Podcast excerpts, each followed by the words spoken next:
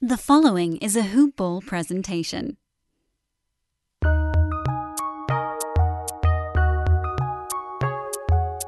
Welcome to the Fantasy NBA Today podcast.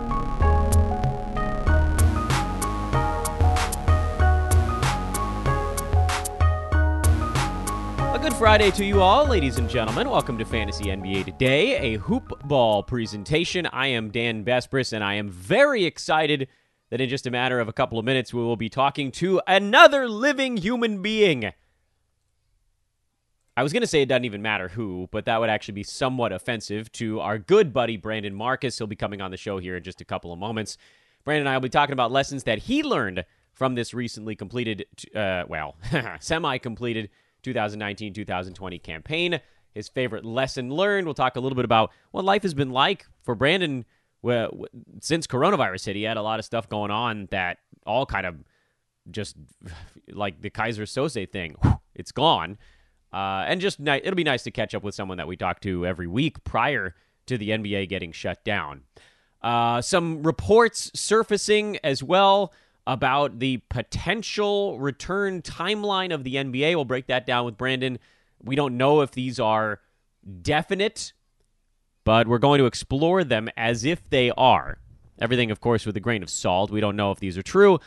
And then, of course, the one thing that I did want to mention before we really dive into the, the chat with Brandon is that first thing this morning, uh, some sad news out of the NBA, not related to the coronavirus, but a former head coach of the Utah Jazz, Jerry Sloan, passed away earlier. Uh, I don't know if it was earlier today or if that's just when we got the news, but Coach Jerry Sloan has passed away. He coached the Jazz, of course, to 15 consecutive playoff appearances. Uh, I believe he was born in 1942. Am I getting that right? No, I might be getting that part wrong. Uh, but without going into too much detail on things that he's accomplished in his life and other things of that. Yeah, 42 was uh, his birth year. Just a, a, fantastic figurehead of basketball for so long that, as many of us recall, was kind of run out of Utah by Deron Williams. And apparently they had had some kind of sit down since then and, and sort of cleared the air a little bit. But just a, uh, a titan in the NBA for so very long and in a time – where coaches were lasting two years. He was able to sort of push through that along with uh, Gregg Popovich. They were kind of the the, the one two punch of long tenured coaches in the NBA that rolled through my college years and, and on into the sort of the post collegiate time. And really, it's just sort of a big piece, a big figurehead of the NBA that uh, passed away.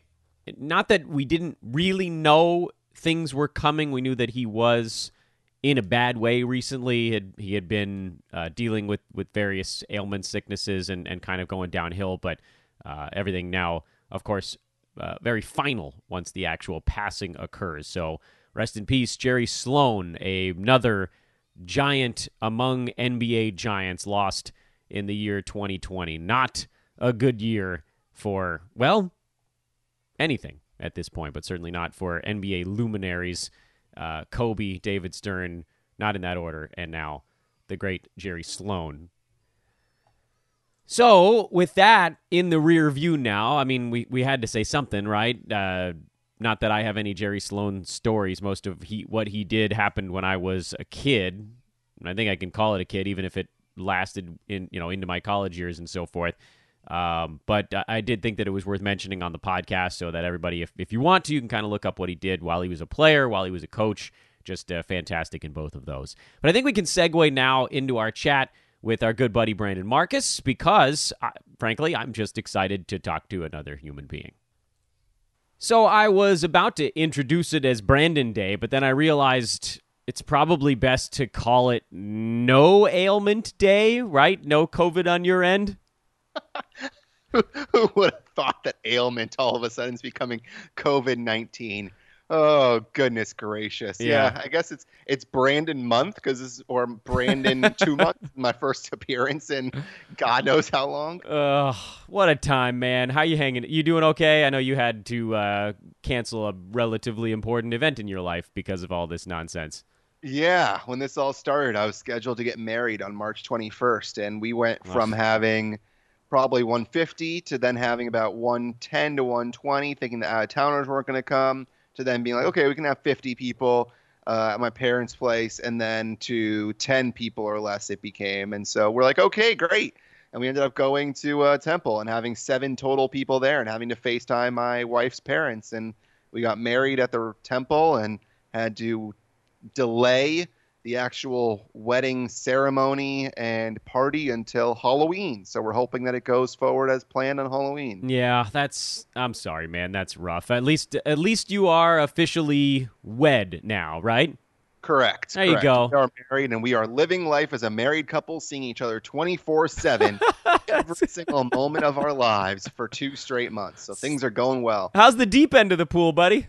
It's good, man. It's good. Listen, if you can survive this, then you can survive anything. And we have not really fought at all. So it's been a very pain free couple of months and Awesome. very blessed and to be in that situation. Yeah, you know what? We we all have our things, we all have our problems, and then you try to you try to take a step back and look at it with a certain measure of perspective. But at the same time, I do think it's fair for all of us to just look at what's going on and say, "Damn, this sucks.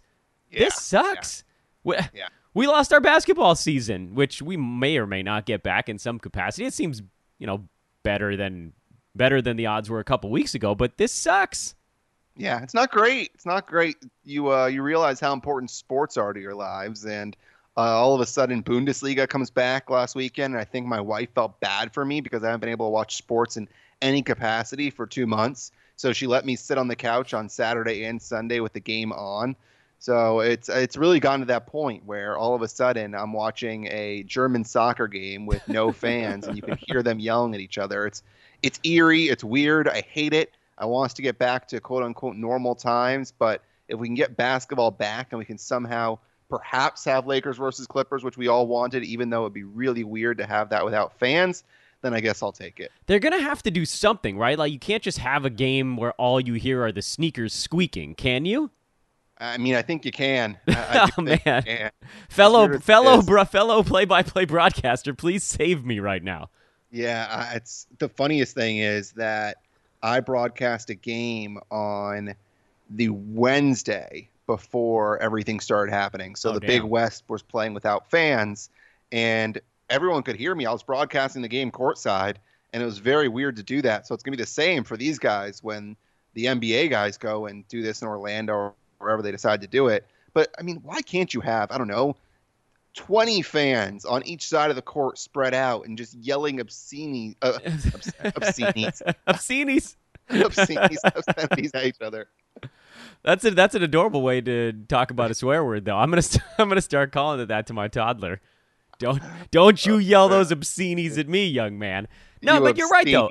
Uh, there there I've heard that there's been some small measure of discussion of like a, a socially distanced fandom, but I don't know. How do you how do you cut it off? How do you staff a place like that? It, it just creates so much more room for for weird, I guess. So probably you're right. It'll probably be zero. I don't know if they'll do the cardboard cutout Korean baseball thing, which I actually kind of like. Maybe I'm crazy. Do you do you like the cardboard cutout thing? It just it feels more normal, even though I realize they're not real people. Or you could do the sex dolls like uh, they were doing in the uh, other league. I mean, listen, do what you there's gotta do. options. There's plenty of options. Oh boy. Um. Okay. So yeah, we've been sports deprived. By the way, this is Brandon Marcus. In case you didn't know, BD Marcus on Twitter is where you can follow him. We're in a we're in a very strange time right now, and we're I, I'm very happy to talk to another human being. That's always a uh, a rare luxury for me these days. I do a lot of these podcasts with my toddler. Like playing with ABC Mouse on a computer right behind me these days. I, I'm sure people hear him yelling things at me in the middle of the show. So I, this is kind of a luxury just because I was able to schedule it at a time when there wasn't a kid directly behind me. I know you.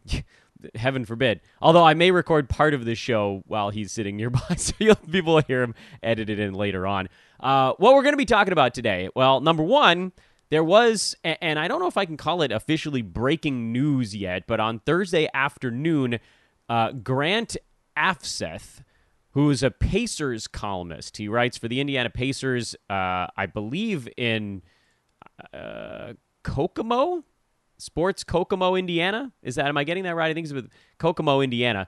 Uh, I don't know how he got this this timeline. Um, but apparently he's been doing some damn digging, and you know, what you know, everything that we get, you sort of wait until the league confirms it, or Woj or Shams confirms it. But Brandon, I'm Grain sure you saw it as well, right? Yeah, grain of salt, grain of salt, uh, Yes. especially when it's somebody that is uh, graduating this year that perhaps maybe trying to make a name for himself. You never know. I mean, this is this guy may be spot on, but I've seen my uh, what is it, Arya Abraham, whatever his name was. Oh, I've boy. my, my fair share of that stuff where guys just try to make a name for themselves. But if he is correct that there is a timeline for the NBA's return, it does kind of jive with what's been floated around, where training camp would happen starting in the middle of the Ju- middle of June from the 20th to July 10th. And then the weird thing is that they would play five regular season games apparently, Yeah. the 15th to the 23rd. And I- I'm curious to see how fans of the Pelicans and the teams that are three games back of that eight seed, how they feel about that, because that's not much time to get back into the swing of things. And also, I don't know how fans of the Warriors feel about a guy like Steph Curry going out there for five games when there's no need to play at all in that situation when they already have the first pick locked up. So that's weird and is an interesting addition. But that being said, when I had Brian Seaman on the Hoopball Clippers podcast, we were talking, and I said to him, I, I don't think you can go straight into the playoffs because of the intensity that it takes to get your body ready. I mean, there's already been a handful of hamstring injuries that are happening in soccer with these guys having a long layoff. And that same thing could happen if you go straight into that huge intensity of playing a full 48 minute game. So I think the five games are necessary, but it's also going to be weird to see these teams that have nothing to play for playing in these five games. Yeah, so let's. I'm going to read the the tweet verbatim now, just so everybody knows what we're working with here, and then I'd like to set up a few timelines and kind of break it down that way.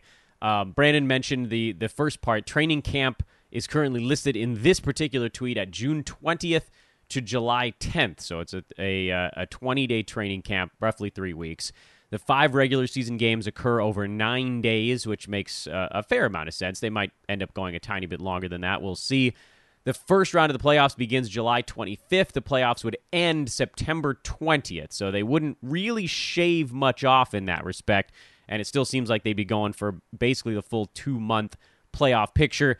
The NBA draft would occur five days after the finals end, and free agency would begin on October 1st instead of July 1st. So pretty much everything is, would be getting moved back three months in uh, in this capacity. So uh, the front end of this, you know, I I guess just from a timeline perspective, it does sort of jibe with what we're hearing from Woj and Shams, which is teams are expecting to find out basically around June 1st what they're doing.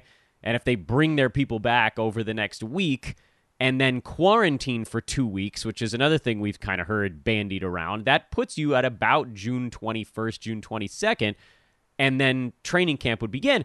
Is Brandon is three weeks enough for training camp? I think it. I guess it sort of has to be, right? Yeah, I think three weeks should be enough. I mean, it's not like these guys need to go through the plays. They are no, they know what they're doing.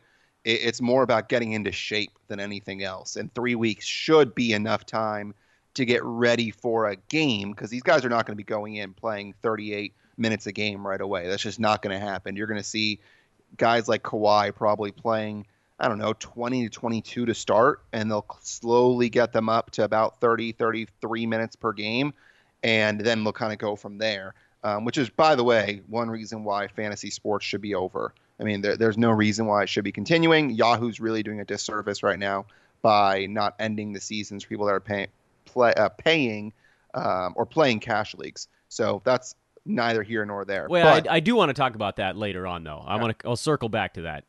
Okay, but yeah, I, I think three weeks is enough. You get these guys in game shape, and then you go from there and you play those five regular season games, and off we go. And you have, like you said, the two weeks for each round, and it could be a finals that we see in mid September, which would be interesting for a couple of reasons. First of all, you'll have the NBA going up against the NFL if the NFL stays on their timeline.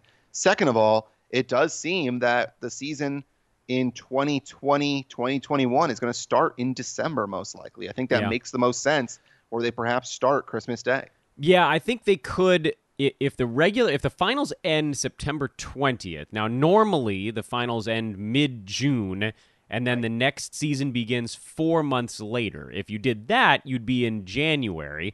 So in this case, you'd be basically wiping out roughly one month of the off season, which actually feels like not that much considering how much time is is going to have disappeared once this season resumes. I mean, uh, the season shut down in March, coming back in July.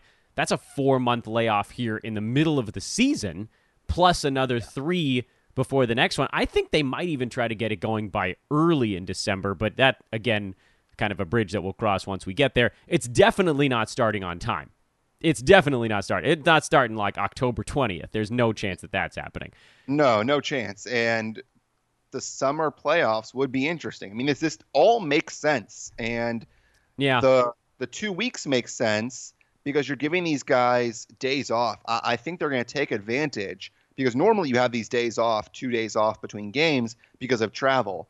But if this Orlando thing goes through where they're playing at Disney World, it's more of days off to get these guys in shape yeah. and ready to play and get them with their teams and game planning. It makes a lot of sense to give these guys a ton of time to rehab their bodies because if you quickly turn around and you decide to play one or two days right afterwards, you're playing 40 minutes and then you have a day off, and then you're playing another 40 minutes. The bodies are going to break down, injuries are going to happen. So you got to take advantage of those days off without travel. And I'll throw one other little wrinkle into that thing, or uh, maybe it's an anti wrinkle. It's a smooth, actually. It's the opposite of a wrinkle. Uh, having days off between games is actually really good for uh, coronavirus prevention, since you're not, if they're going to be testing people every other day or whatever the plan ends up being, if you have someone playing every single day or extremely frequently, they and one person tests positive, that spreads a lot faster than if there are a couple days off for a particular player. They would have an opportunity to quarantine that person before they get back out on a basketball court with another team in close uh, proximity with another player. The thing that that and you brought it up much earlier is the five regular season games because it sounds like and this was way over my head and I'm sure you were thinking the same thing. When the, when they suspended the season, it seemed like the only two viable options were play out all of the regular season games because then it's fair for teams that are trying to make a run at the playoffs, or play none of them and just make it a couple of exhibition games, some tune-ups type of stuff where it's basically training camp, uh, training camp on steroids, I guess. You just like a hard training camp. But five games is to get to this 70 game threshold where I guess a bunch of uh, financial kickers pop in for the players. And so that'll be the that'll be the reasoning. Get a lot of guys out there, play them 15 minutes if they're a superstar and you don't want them to get hurt. Let a bunch of bench guys mostly run the games out, and the teams that actually care about the playoffs will use it to get back in shape, to play, to to ramp up their minutes.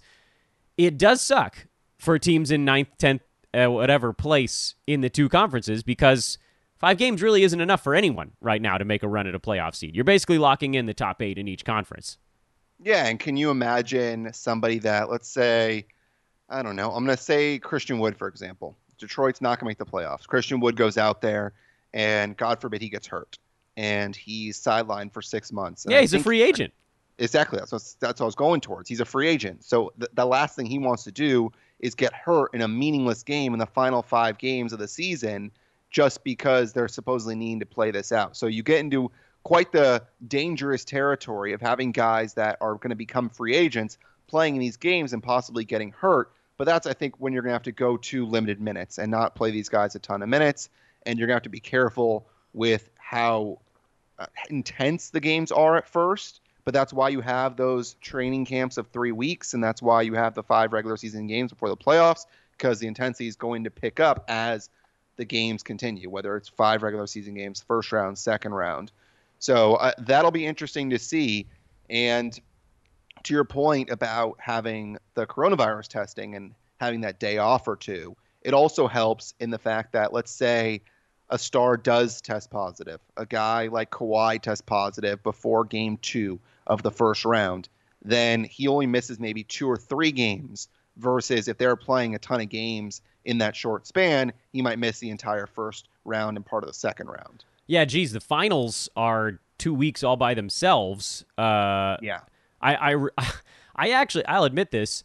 I didn't watch every minute of the finals last year specifically because there were two days off between games. And I sort of lost track of when the hell they were happening.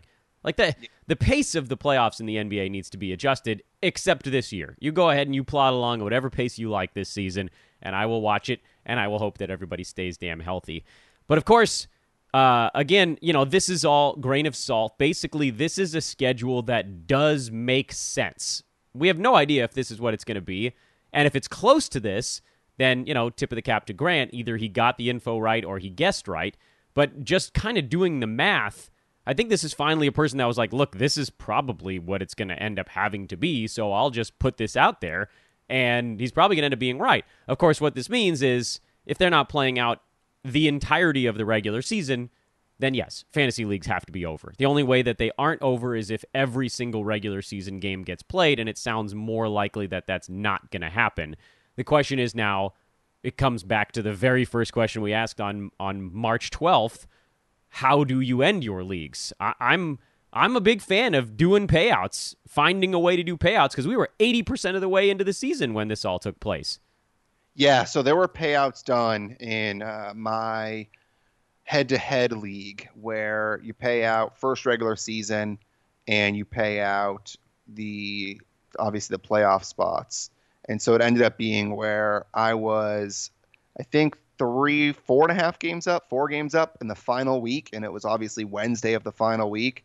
And I still didn't get that full amount for first regular season because people right. were complaining, saying the guy in second was complaining, saying, "Hey, you could have lost eight one. I could have won eight one. I could have caught you." Yeah. So you're always going to have that. But I, I think it makes sense at this point to to pay the top six spots out in a head-to-head league if that's who's making playoffs. If the seven seed couldn't get in, but if the seven seed could get in, then you got to be fair. There's no need to pay everybody back their entry fee when you have the bottom three teams that are 30 games back. I think that makes a lot of sense to just not deal with them. Yeah, and, I agree. And, I had someone email me. Uh, I'm not going to throw any names out there. It was just saying, "Hey, are we going to just cancel the league?" And I was like, "I don't think so, man. I like this is we were most of the way into this thing. This it was mid March. We were a month from the end of the regular season.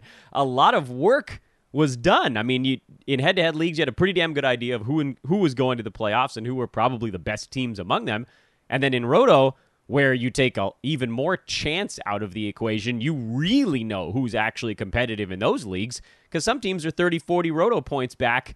And I mean, the best thing you can do in a month is probably to gain five or six. So to me, I think you have to find a way, a fair way. The commissioner, if you trust them, and I'm the commissioner of pretty much every league I'm in, so I do trust that guy to come up with a, a reasonable way to pay teams. My move in roto leagues has been to look at averages and then to figure out you know, if, if teams are really tight, because you can't, you know, like teams that play fewer games have a slight advantage in averages because they've probably played more of their best guys and fewer of their, you know, 10th, 11th, 12th guys on the roster. So if you run the averages and you find teams are really close, yeah, maybe you find a way to kind of split whatever their two prizes might have been.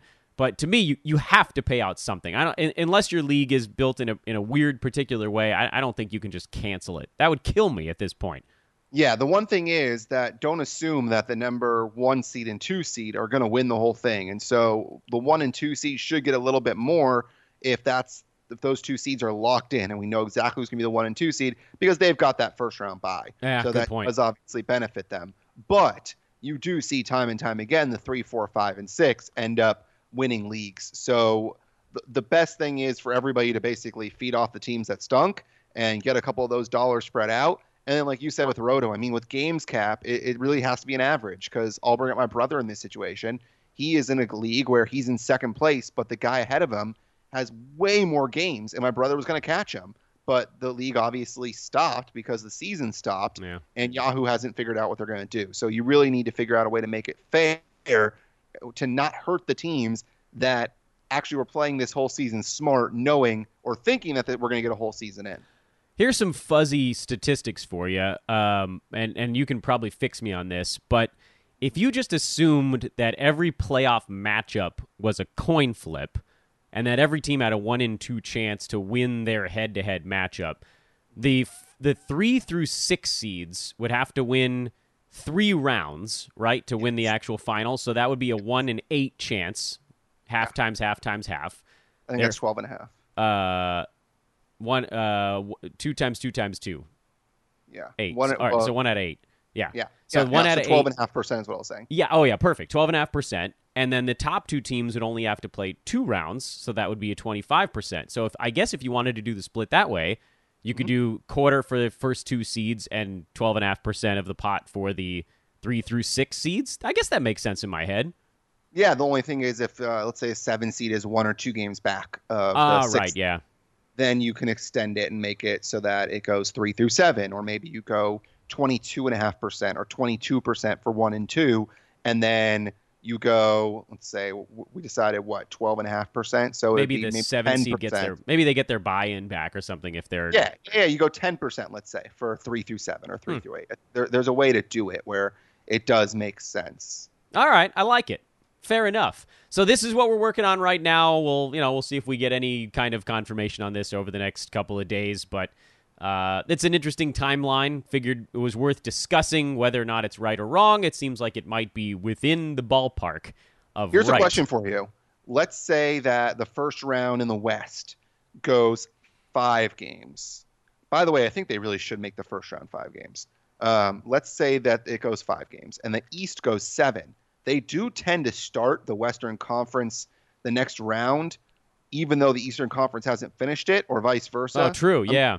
They do that this time around, or if they stick with their set dates, that let's say the first round ends, let's say the West is done August 2nd, and the East takes all the way until August 7th, if the West then sits around for six days. I'll be curious to see if they do that. I think they probably should. Again, I'm going to stick to my testing theory of like giving giving folks time off, uh, not only for their bodies but also to make sure everybody is healthy. Like it just it's more opportunities to keep this thing from getting into the bubble and spreading within the bubble. So I, I would I would shut them down for a few days there, but you know I, I'm sure the teams would rather just keep on playing.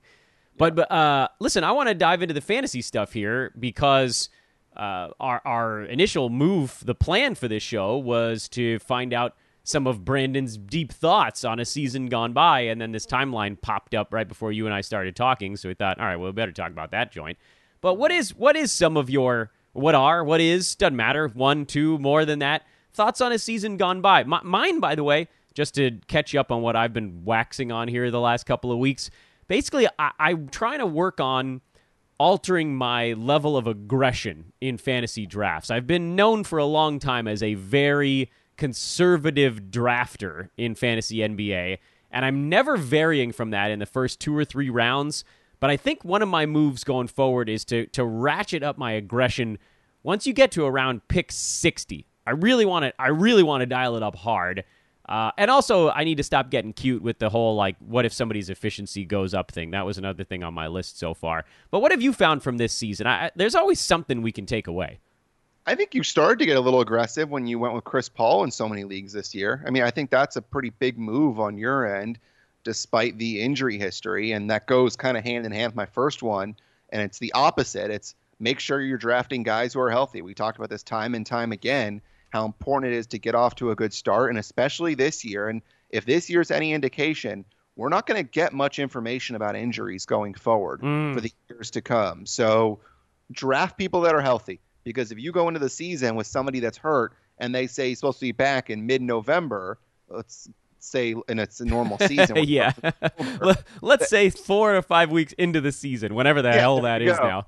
exactly. If you hear if you hear maybe four to six weeks from when the season starts, not sure you can trust that because we've gotten a lot of we'll see what happens. So I think drafting healthy players is one of the most important ones, and drafting guys who stay healthy. But that being said, we said that about Towns, and here he is costing people in leagues, and we said that about Chris Paul, and here he is staying healthy for every single game. So you do have your outliers on both sides, but I think health is one of the most important things to consider going forward. massive massive thing for me i know that that has been among one of my tenets for a long time and it's I, you know as a games capped roto guy i can get away with drafting someone who's a little bit more injury prone than a than an unlimited head to head format type of guy can but on the chris paul front my thought was basically all he needed to do was get to around 65 games to be a value this year and anything over that is gravy and then he almost hit that in this shortened season so that was a little bit of a it was it was a little bit aggressive, but at the same time, I felt like the floor was so unbelievably high for him that even if it, that pick completely exploded in my face, I was going to be getting a guy in the late 30s that could be basically like a top 10, top 15 per game player. Uh, and all I needed to do was play about you know 60 to 70 percent of his team's actual basketball games this year. So that one to me felt like it had kind of a safety net to it. Um, but yeah, I mean, the, the real key in all of that, the one that I'm going to glom onto and roll with is drafting guys that are not hurt at the beginning of the year. The reasons the reasons are so numerous too. I mean, you talk about actually just getting guys that are going to be on the floor and, and healthy, and sometimes these injured guys come back late. What it also does is choose up a roster spot, and that has that trickle down effect where then you you can't really roster churn as well because you're liable to drop someone that's actually a better basketball player. That killed me. I'm going to tell this same story that I've told probably 10 times on this podcast in its history. And that was uh, the, the, the, the day that Dan dropped Rob Covington. And it was, oh, geez, was it two or three years ago that this, that this happened? I think he was still. I think he was still in Philadelphia Good lord. What year do we anyone remember what year Rob Covington shot like 17% for the first 3 weeks of the season? I'll look up right now that where his field goal percentage ended certain years. And I don't uh, even well uh, that might be the uh, a weird indicator cuz he came roaring back later on. I think it might have been it's probably 16, 17. Yeah, I think it was. 39.9 would be my guess. I think it was. Yeah, because the first game in 17, 18, he shot 60%. And I don't, I don't think he had a game where he shot 60% the previous year until like December.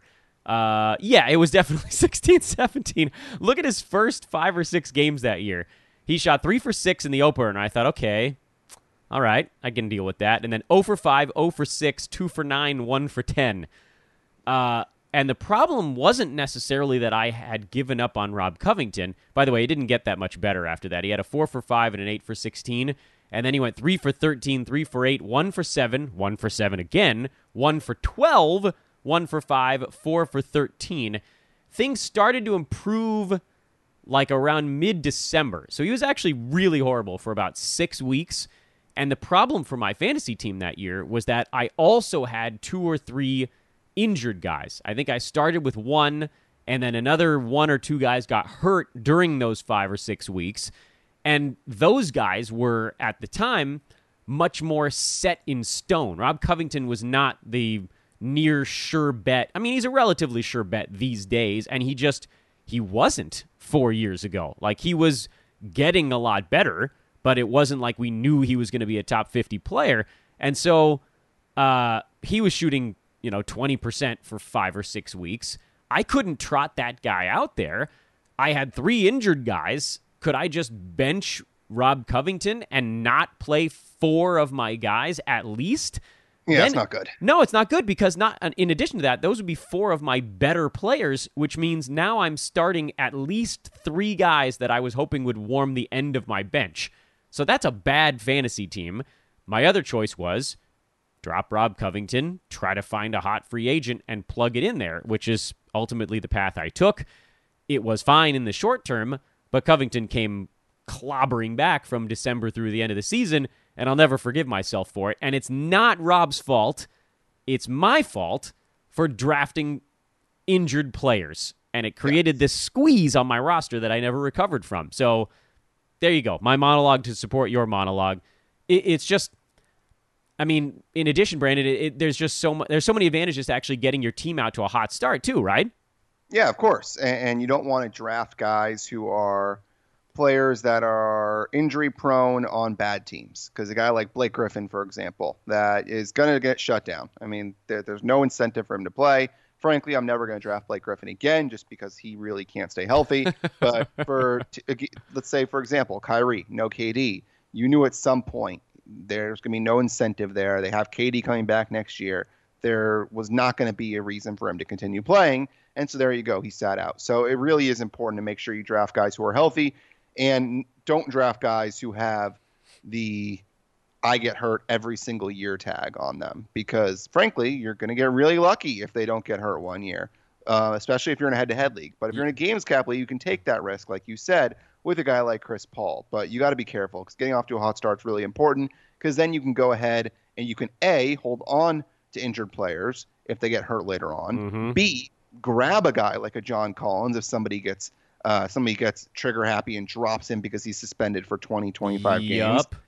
And C, you can go ahead and stash a guy like Christian Wood, who you think is going to get hurt or going to get uh, a a bump up in usage at the trade deadline because somebody gets traded away. You can do all those things if your team is up there and you have some wiggle room and you're not desperate to fight for that seven or six seed in a playoff spot for head to head, or if you're falling down in roto and you need to make ground. Yeah, B and C there on your list are so so huge. That's uh, C was the only reason I won my head-to-head league last year is because I was in a really good spot. My team was generally healthy. Someone had dropped Jonas Valanciunas. Remember, he missed like seven weeks last season. I think you had a similar thing where you picked up JV, uh, Yep. and then he went bananas after after getting traded. I, I had basically been punting rebounds prior to picking up JV, and then he started grabbing 18 a game, and I thought, all right, well, guess I'm not punting these anymore. Uh, and I won that category in the finals of that head-to-head league. So if my team wasn't strong, if it didn't get out to a quick start, it was able to weather its own injuries because I think we know every team is going to have that two or three week stretch where they just have a bunch of guys hurt and you have to just kind of swallow it, take a few L's, and move along. If your team is taking those L's on week one through three, you are just so far behind the eight ball. You're the team that's now dropping guys because you're staying afloat, not the team that's picking them up. It's just there's so many advantages to getting off to a quick start, and the best way to do that is to make sure at least that your top five or six guys are dudes that are starting the year healthy. And I- just I don't know the value of the roster spot to me is so big. I, I know that I make a lot of moves. I think you do too. Uh, If if I didn't have, if someone told me I just couldn't use one bench slot on my team all season, I, I would feel like I'm playing with a hand tied behind my back. Yeah, yeah, yeah, no doubt. Uh, there's a reason why you're continually trying to find that next big thing, and you keep rotating that spot, whether it's streaming or holding and hoping that someone gains value, and you kind of just figure it out from there. And then you look at a guy. Another example of why you want to get off to a hot start, perhaps, is let's say a guy like Nikola Jokic starts out slow. You can go ahead and float out a buy low offer and try and get him from a team that really needs to make up ground and has started off slowly. Um, I the I'll I'll throw in one very small exception to this rule, and that's keeper and dynasty formats. Yeah, Um, yeah. But this is, I mean, for redraft, eh, you know, I sat on Klay Thompson all year in a keeper league because now I can keep him at like a seventh or eighth round price next season. That's a very different monster, and you know, I'm of the I'm of the belief that when you make your turn in keeper leagues just just lean into it you know draft some guys that are out for the entire season that might be a third or fourth round pick the next year that that's a very easy way to make a quick flip on how your team is performing just just lose. You can just lose for a year and then you can come roaring back. But in redraft just don't do it. I mean think of Victor Oladipo this year.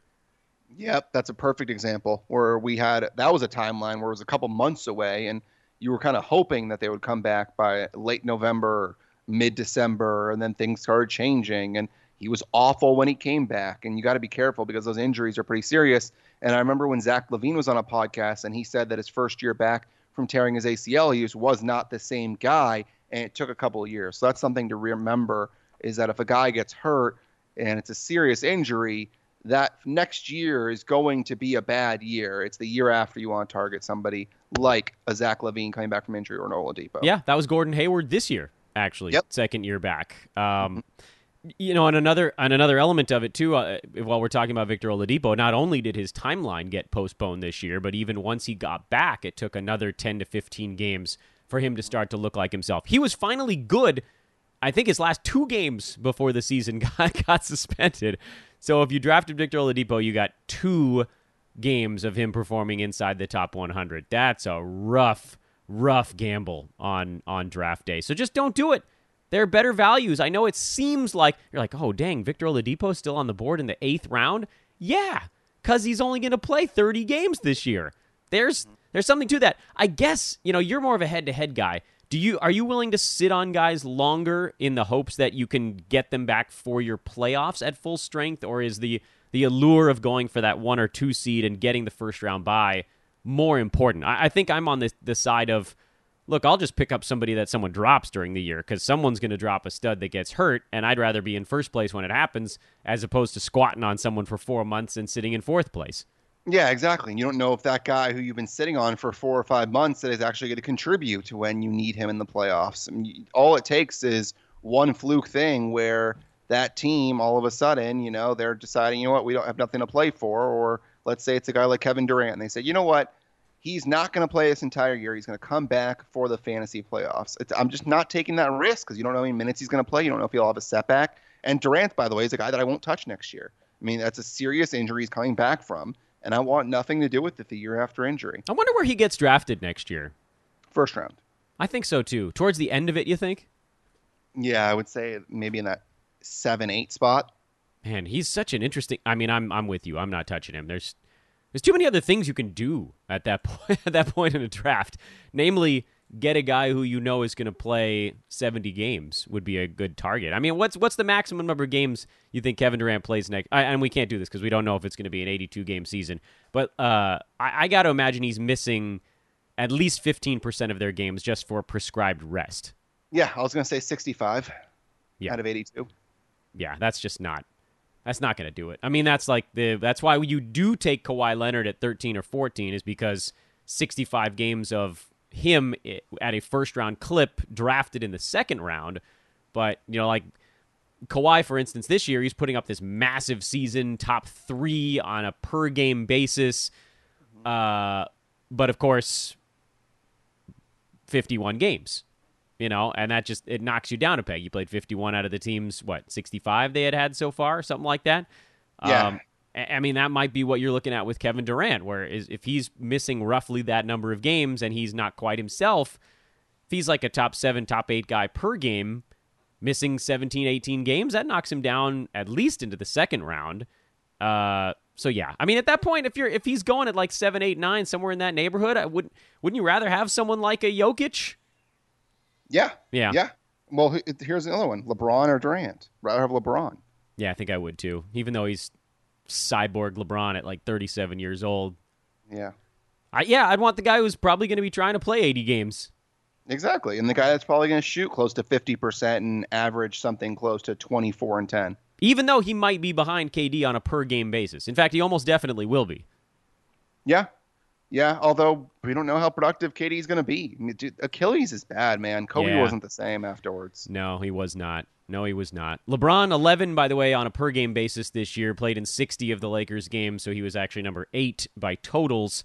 And that's that kind of flip side of all the other stuff where, you know, looking at someone like, uh, oh, hell, not a great, not too many great examples this year. I think Kawhi last season is probably uh, one of the better examples of a very good per game number, but it does drop you down a little bit. And, and you need, no matter the format you're in, and this has been a, a stress point for me on the show while talking about you know the value of specialists and getting aggressive in drafts guys that are league average are actually okay in fantasy you want league average in almost every category the way you win your league is by cashing in on your best guys the guys that have the best per game numbers having a lot of games under their belt that's how you win the league and then your worst guys need to be dudes that are around the league average in a lot of categories basically guys that aren't hurting you so uh, you need your guy at the top of the board to be playing a lot of games. Like Nikola Jokic was number four by totals this year. Lillard was three.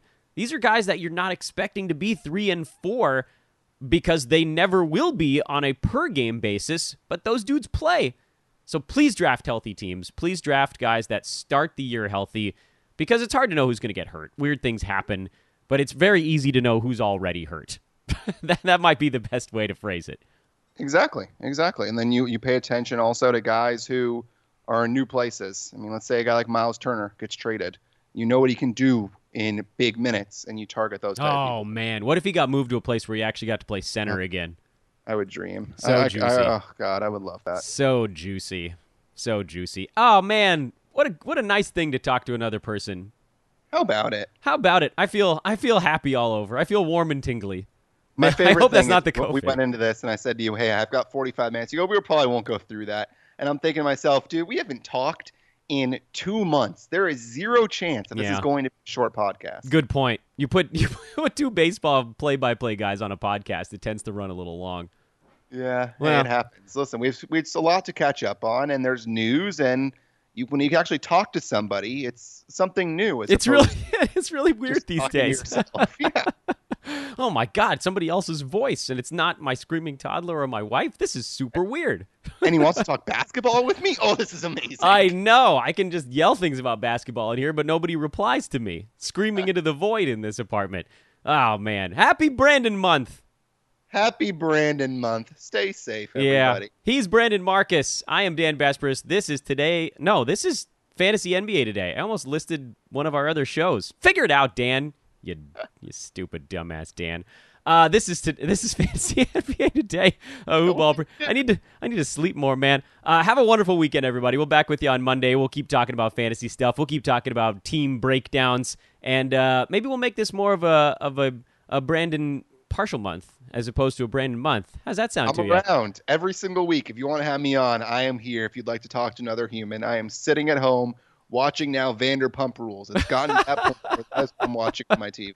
You're not going to want to stop the pod as often as I have to to answer my toddler's questions about ABC Mouse.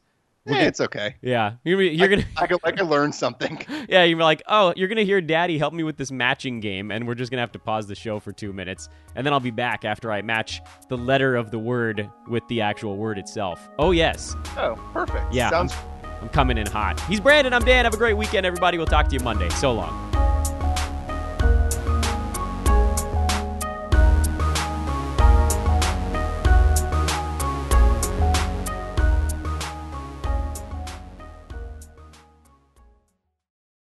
This has been a Hoop Ball presentation.